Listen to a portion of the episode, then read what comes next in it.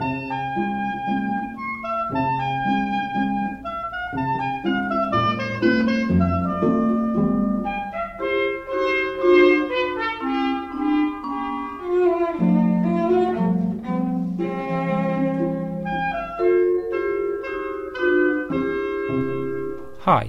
My name's Dan, and you're listening to the first ever English Faculty podcast, a weekly free download containing the best interviews, readings, news, and discussions from the Cambridge Faculty of English. Thanks for taking the time to download. Each week, this podcast will include an interview with a member of the faculty about a lecture series that they're currently giving. This week, it will be the turn of Rob Macfarlane, who will be talking to us about his lecture series Landscapes of British and Irish Literature since 1945. But before we get there, we're going to have a reading of a piece of creative writing done by a student from the faculty. This piece is called The White Space, and it's a collaboration between Amber Medland, a third year English student, and Andrew McFarlane. It's an extended image stream for piano and recitateur, and a series of poetic fragments written across music staves. I went to visit Amber in Trinity to record a purely spoken version of the poem. So, listeners of the English faculty, please sit back and enjoy our maiden voyage by Amber Medland and Andrew McFarlane, The White Space. Coda. We come here to rest. Our bedside lamps are the warning cry from the lighthouse. They call us back, and we face each other in bed. I can hear you smile. I have been waiting for this all day.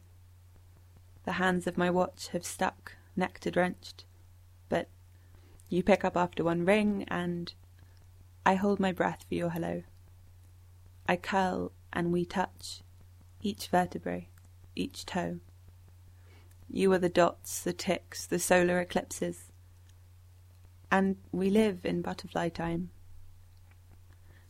The ground releases us, hand-held dandelion spores, up, aerial, interlocked acrobats, at the mercy of the air. Chagall's figures. And your voice is mist on the water among petals, soaring. How has your day been? Fine. Really? No, boring. I tried to do my laundry and it was regurgitated, clammy on the floor and wet sheets, and in the bath I cut my leg and there were ribbons, ribbons of blood and. You pick up my words like clover. Did you mean what you said about honeydew threads? Did you feel the same web when you said it? And talking to you is like being handed a jar full of fireflies. I want to be somewhere cold with you. I want to be seared in ice with you. Our stencils stand stark, dark still. On the wall of a cave, we are etched in chalk and granite. I turn to the wall and wait for you.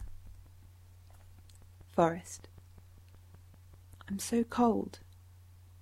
Tell me something that glitters. Tell me a forest in dark lilac snow my fingers of frost inflamed, and we race like children on snow days and joy days, and trip in the night stricken root maze. Hardened by centaurs' hooves, tangled by bewitchment, unprepared for the dark, gasping with the force of it, ivory hard, flint tipped. We are surrounded by dark Spanish trees. The warmth smells your voice in my ear, words burning, you breathe in ice and adrenaline, and your laughter, unleashed, is in tatters on the brambles. And you are reckless. Puck, sprite like boy man born of an acorn shell, recast from burnished clay, is Actaeon, beauty scorched, now a hunter, unhindered, hurtling now. His Ariadne is wild land elemental, cat like, fiercely twisted, bitten lipped, a streak of crimson laughing and you are a red scarf flash between trees. With no even ground in sight, we trip, we free fall. And the trees are strangers. You are moving too quickly. Blinkered colt, your horizon is darkness, and you are so sure. And with one whip, a careless flick of ink dark eye, a lash of branch back across, too close to my lips, too close. Where are the secret gardens? I want to hurl myself into your path, you will halt to realize me. Our drum step footbeat shakes the ground of the forest, breaks the ice spun air.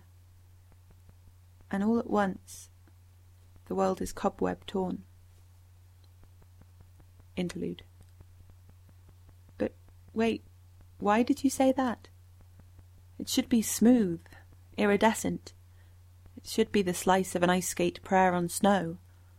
Not broken glass glitter, but your palm full of pearls. Tell me something that glows. But how does it feel to be chrysalis ripped so young? Tender and green. Our beginning is written in the empty pages of my diaries. I found a ladybird in the library today, and the spines were untied, and it was like pomegranate seeds were sprinkled like snowdrops, all blushlit, stained glass everywhere. And I wanted to tell you, and it flew, and someone said something today that reminded me of you, and I had to stop them. I needed to write it down. You've written your name on every tree. There are kernels of you scattered in fields like autumn corn.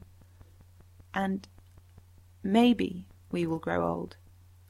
Maybe our brains will grow together, like stalagmites and stalactites in the drip drip drop of the ages. You ask me for words, and I spin gold like fairy tale straw. I weave charms for you, and you wear them, radiant. We lie, smooth together, whalebone worn pure at the bottom of the ocean, bone flute music dancing in the waves. Convergence. My room is a bear cave, hung with garlands, heavy with ritual. My room is an attic, strewn with weathered pillars, old letters, spent correspondences. Our space becomes moonlight lingering with iris scent. It is not a castle in the sky, not a cave, not a house. A home? No, not a home. No walls, no floor. Not a fantasy. There are no turrets. There is warm wood. There are smooth boards. Airtight, air warm. For years now, it has been absorbing the forest. It is quiet. Faith. We talk in riddles, I think. I want to sink my hands in your words, right up to the wrists, the already caught upper lips that already know our story's openings and closings. Sometimes our talking makes my teeth ache. Talking to you is like lying on damp grass and finding that once you get up, your clothes are dripping dew and will dry on you all day. So we wait for the warm rains and May drenched, flame quenched, the river is all about us now. You hesitate as you step from our pea green boat. Come away. Come back to the space that is not.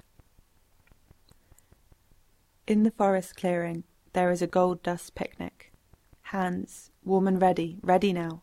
Burnt amber in the moonlight, nocturne edged, betrothed to a single moonbeam, Imagine how those knights look, pale without their breastplates.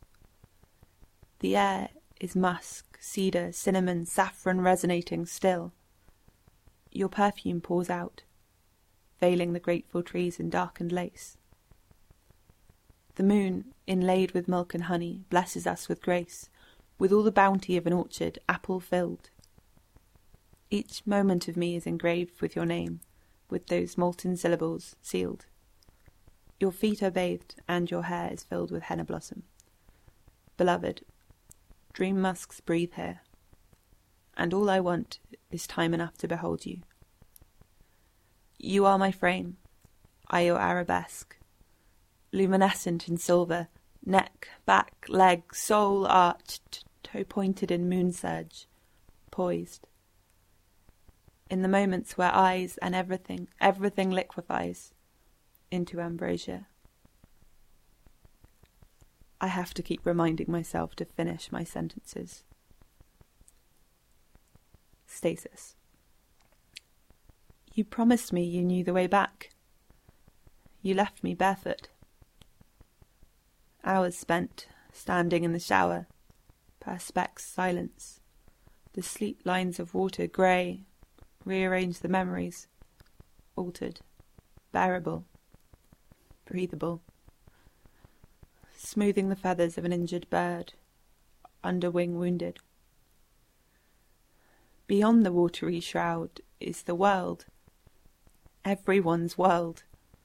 Breathe out, step out, as if it is already distant. A pocket of verdure in an aching season. Swan song listening now, your name has wintered, its shape unworn on my lips. You took a scythe to each thread. The forest is filled with wolves. The ferns where we lay show ne- no recollection of your presence. Your meadow smell grow only in the pine cones. I am afraid to call out in the silence. Mid awakening, treading water, I forget that there is no riverbed floor, no forest floor, and I try and find the door, and I have lost it. You keep planting more pine trees, and more and more in a line they stand, and I am no wood nymph, and the U shaped door in the wilderness has grown over. I would not know how to meet your eyes. I call and say, It's me, and you say, Who? And. and. It is not me any more. And I can hear her wearing your shirt. I was thinking about the Saturday when. the Thursday. I have a shoebox full of memories. Mostly, I ignore it. Prelude. But yesterday, I picked up the phone on a whim, and you started then, you stuttered, and we laughed. I thought, how very awkward. How wonderful. That was The White Space by Amber Medland and Andrew McFarlane. And if any English student listening has a piece of creative writing that they would like to read, please do not hesitate to email it to me.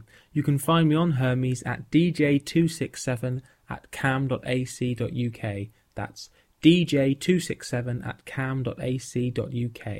I know that you're all beating a path to my door as we speak. Now it's time for the soon to be regular interview with a faculty member of staff.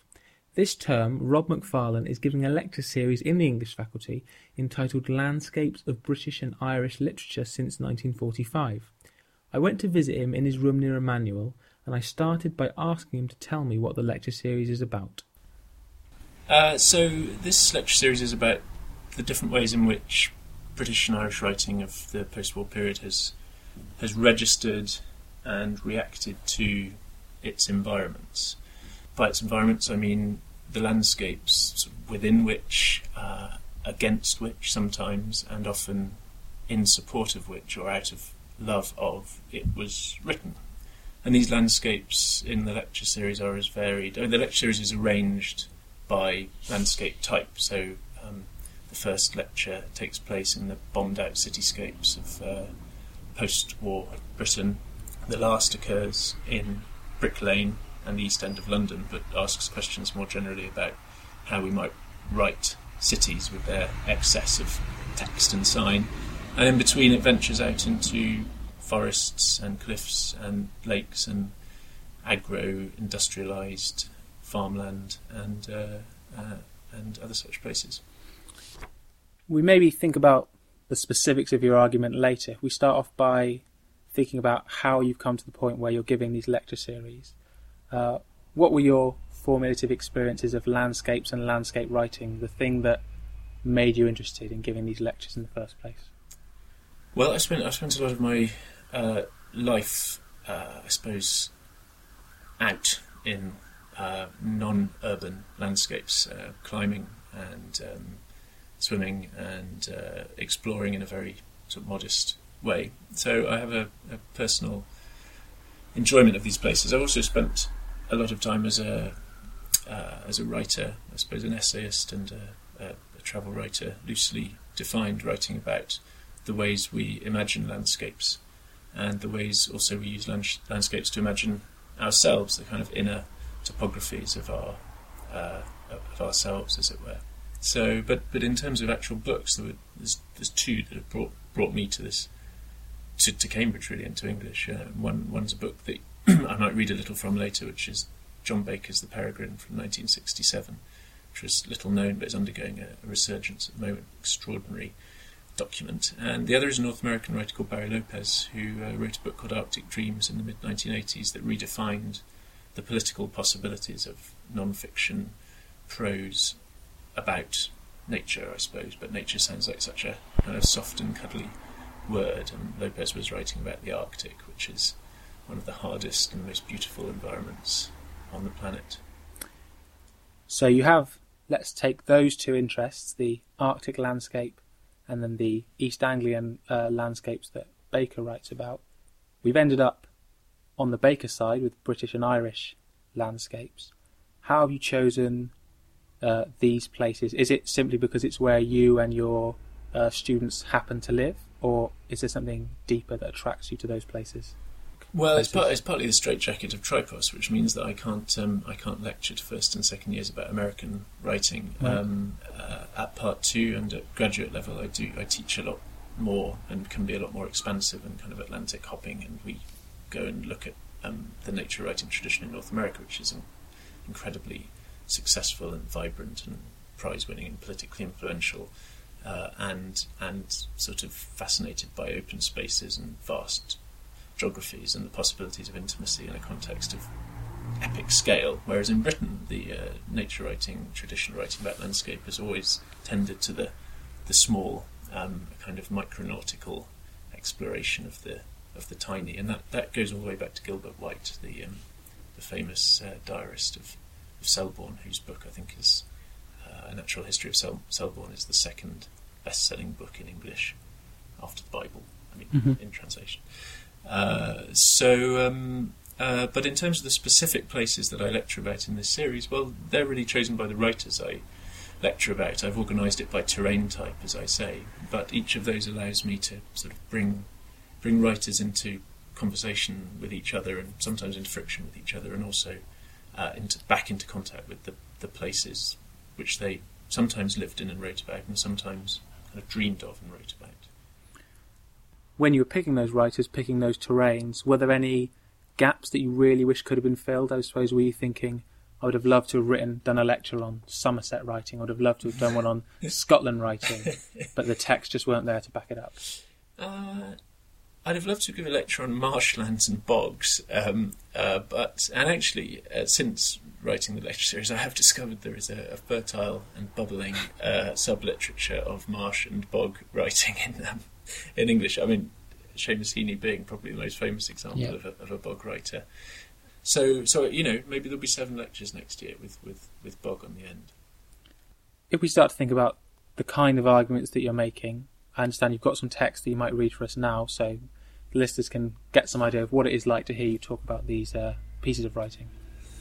Yeah, well, it, the the central one of the one of the middle lectures is about the idea of or the ideas of wildness, um, and particularly the idea of wildness as it's enacted or embodied in um, in wild creatures. Um, and there is a there is a quite extraordinary tradition in particularly British literature of, of writing about encounters with what Henry Williamson calls wildlings. And actually, by coincidence, this morning I got sent a, a new anthology called Nature Tales Encounters with Britain's Wildlife, which is 300, year, 300 years of, of, of exactly that kind of meeting.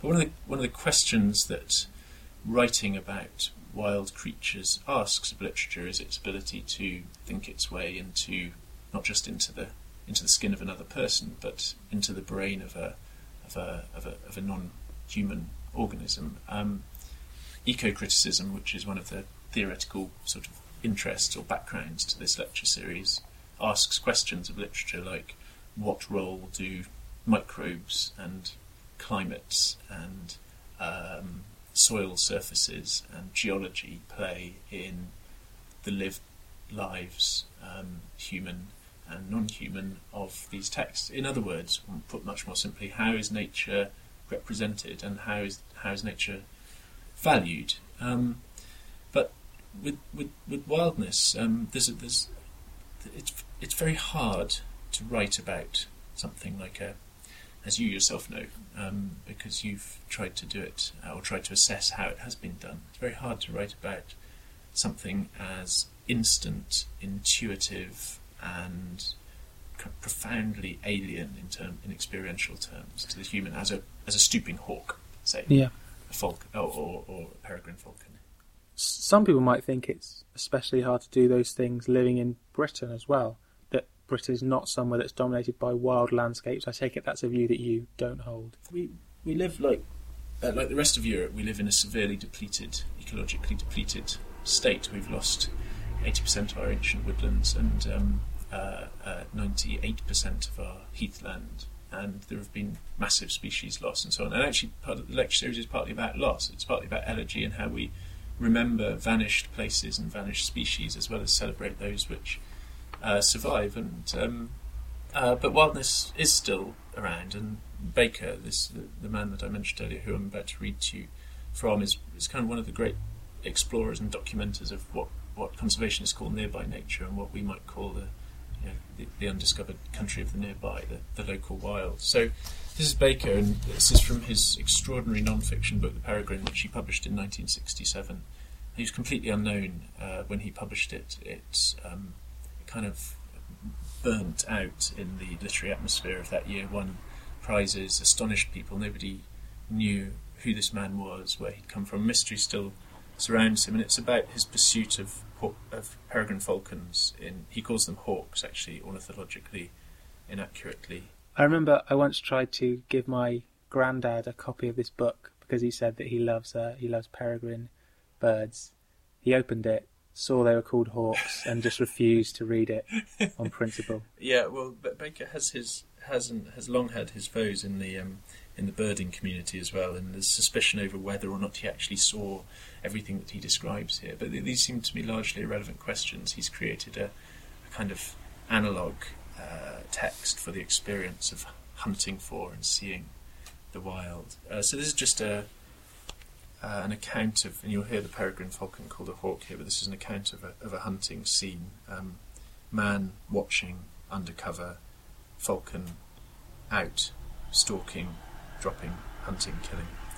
It's all set in Essex, which is another of its remarkable aspects. The tide was rising in the estuary. Sleeping waders crowded the saltings. Plover were restless. I expected the hawk to drop from the sky, but he came low from inland. He was a skimming black crescent cutting across the saltings, sending up a cloud of dunlin dense as a swarm of bees. He drove up between them, buck shark and shoals of silver fish threshing and plunging. With a sudden stab down, he was clear of the swirl and was chasing a solitary dunlin up into the sky. The dunlin seemed to come slowly back to the hawk. It passed into his dark outline and did not reappear.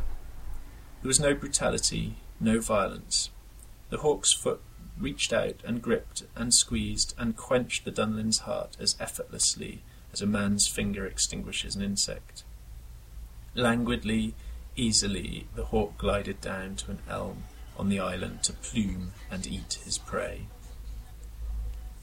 So that's just it. It's told almost as a series of, of, journal entries, and indeed it originated as a massive field journal work, which he then boiled down, purified, and distilled to this uh, sort of 160 odd pages of um, uh, magnesium flare prose, to borrow a phrase used by one of its early reviewers. Um, uh, but you can see Baker struggling here with the question of how to represent the hawk and the act of killing, not ethically but aesthetically, really.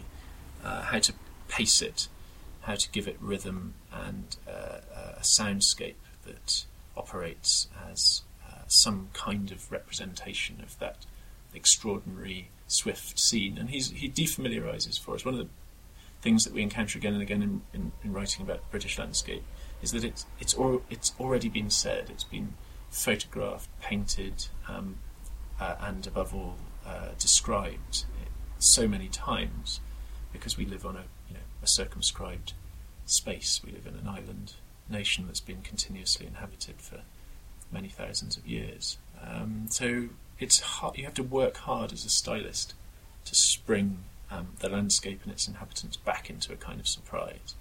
That's one of the things that Baker does so well. You can hear the gerunds at work, um, all those present participles, which even seem to infect the nouns, cutting across the salting. Salting there is, means the salt marsh, sending up a cloud of dunlin, dense as a swarm of bees. Um, everything's always transforming in Baker. Nothing ever really stays itself apart from the peregrine. So the dunlin become bees, um, and then they become shoals of silverfish.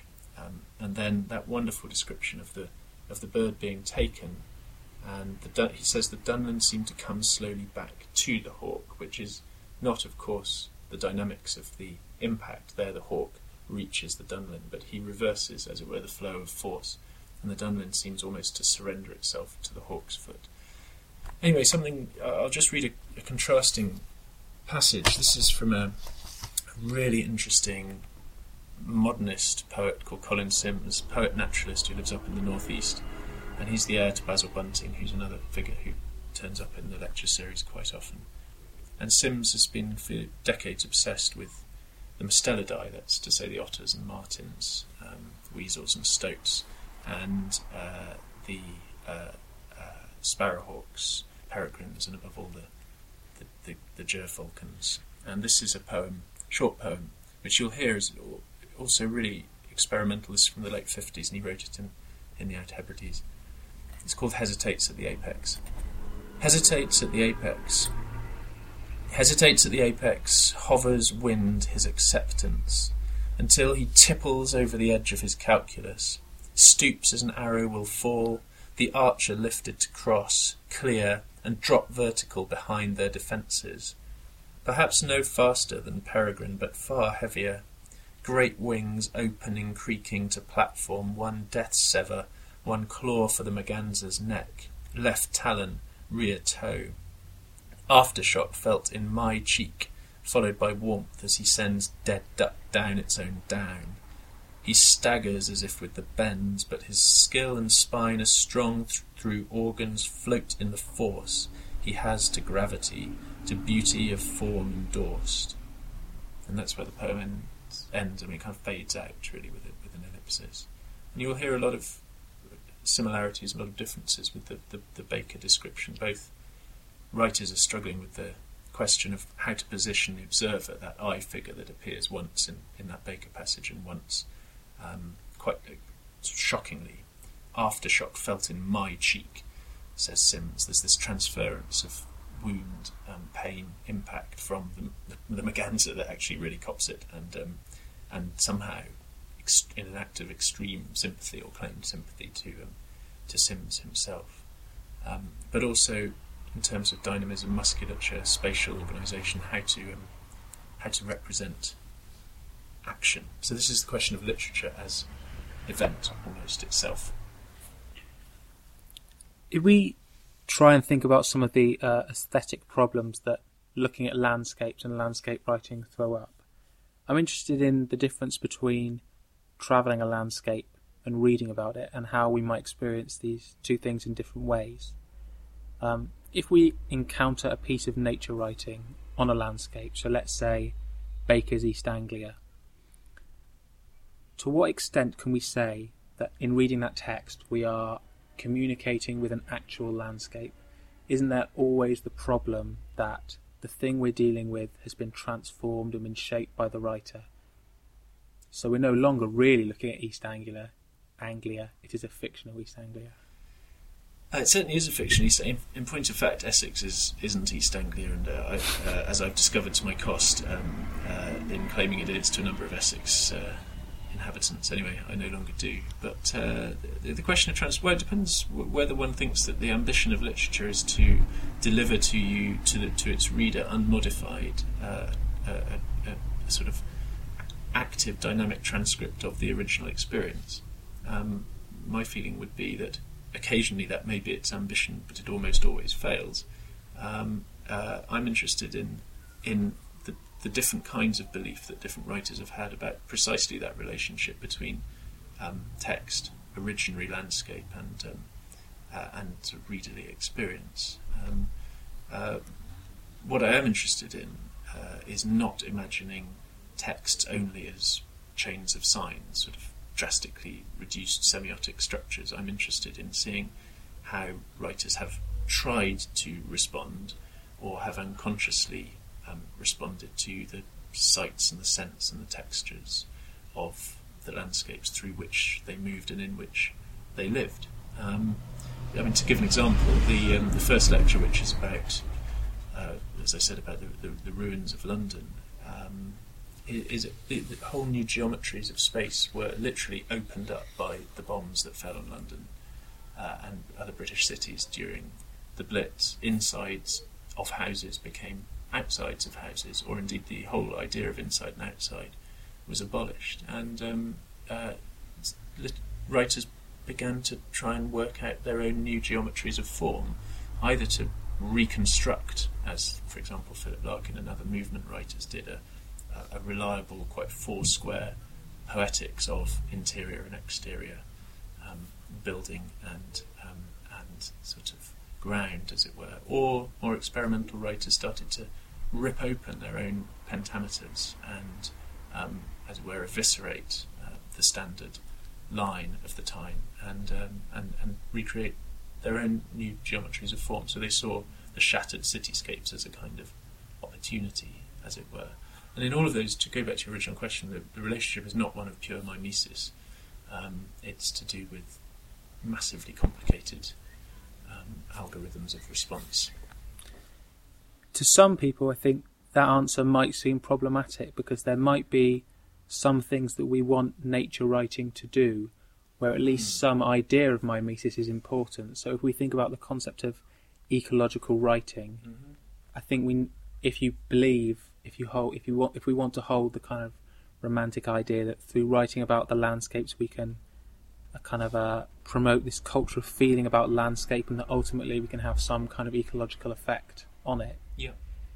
If we're no longer writing about real landscapes, that idea might be shot slightly. No, you're, you're, you're quite right. There's a lot vested in this question of um, what might be called the, illu- the illusion of presence. Um, there's a lot of antagonism towards the, uh, the, basic idea of mimesis, particularly with regard to, um, as it were, ideas of nature. Um, because it rests on an idea of essentialism. Oh, I can, I can, my, my writing will will stand in relation to the actual uh, landscape. But anyway, personally, I I uh, I'm have a a belief in the the power of the aesthetic to shade into the ethical, by which I mean the power of the of, of encounter with beauty and uh, with with wonder as a response in reader, viewer, walker, um, watcher in the landscape uh, to um, to change the way we behave towards animals, birds, um, uh, the whole what, what, what, we call the biota, the um, the whole um, human and non-human community of of organisms. So um, so you're quite right uh, that uh, you know, holding to that idea of at least the possibility of the illusion of presence um, or the, the consensual belief in the illusion of presence is remains really important. It's high stakes stuff. Um, I'd like to read to you a, a quote from Wordsworth's Tintern Abbey, mm-hmm. and then maybe suggest a way in which this connects to the way we all deal with varieties of landscape writing. For I have felt a presence that disturbs me with the joy of elevated thoughts a sense sublime of something far more deeply interfused, whose dwelling is the light of setting suns, and the round ocean, and the living air, and the blue sky, and in the mind of man. A motion and a spirit that impels all thinking things, all objects of all thought, and rolls through all things. Uh, as you travel through different landscapes yourself, and as you encounter and study different pieces of landscape writing, do you get the sense, as Wordsworth seems to, that there is one spirit rolling through these different places, that there is one thing which it is to be a human in a landscape? No, uh, absolutely not. Um, uh, in fact, perhaps more radically, more radical is the idea that we are we are thought into being by the contexts we differently inhabit at different times, which is to say quite the opposite of Wordsworth's essentialism, an idea that landscapes might be so powerful in their Im- influence and affect on us that as we move through different spaces, different environments, we are constituted differently or we think differently. So we might consider certain landscapes to hold certain thoughts as they hold certain species. And those thoughts are not always sort of positive. I mean, when I say thoughts, I mean sort of cognitive abilities, um, inclinations, or habits. Um, uh, and uh, the, the, book I'm writing at the moment is is specifically about this, about the ways we think differently in different places. Um, uh, so yeah, exactly um, the opposite to Wordsworth, a much more relative position. And uh, my final question this is a lecture series where the texts that you're discussing are not tripos regulars. Um, a student can't attend these lectures and then go into the exam, fingers crossed Andy Goldsworthy comes up. um, so, why should a student attend these lectures, do you think? Uh, well, because one good an- well, one answer to that is because every year um, three or four students come back the next year and want to write a dissertation on them. So they might find their way to a dissertation topic, and the best dissertation topics tend to be a little bit off the beaten track um, because they might care about the world they live in, how uh, landscape shapes literature, but also more, perhaps more importantly, how uh, literature shapes landscape and the ways we behave towards the world uh, about us. Uh, also, I, it's interdisciplinary. There's, as you, you, mentioned, Andy Goldsworthy, the, the sculpture comes in, half, half a lecture on land art, photography, um, uh, painting from the period uh, music. Um, so it's uh, I'm, um, it, I'm, trying to map um, these complicated contours of response, um, but also you might bump into some of the most interesting ideas of the period: psychogeography as a practice, um, devolution as a political history, sectarianism and its consequences, the parish and the shire as a, a unit of thought as well as a unit of territory. Um, but uh, anyway, I'm not going to do the salesman thing uh, of uh, uh, but uh, um, I've I've enjoyed giving them. I've enjoyed giving them, and uh, will continue to do so, perhaps with Bog on the end. Thanks very much to Rob Macfarlane for agreeing to be interviewed, and his lecture series runs every Monday morning at 10 o'clock in Lecture Block Room 5. Further thanks to Amber Medland, and most of all, thanks to all of you for listening all the way to the end. The next podcast will have another piece of creative writing and another interview from the faculty. It will be released on Monday morning. Bye bye.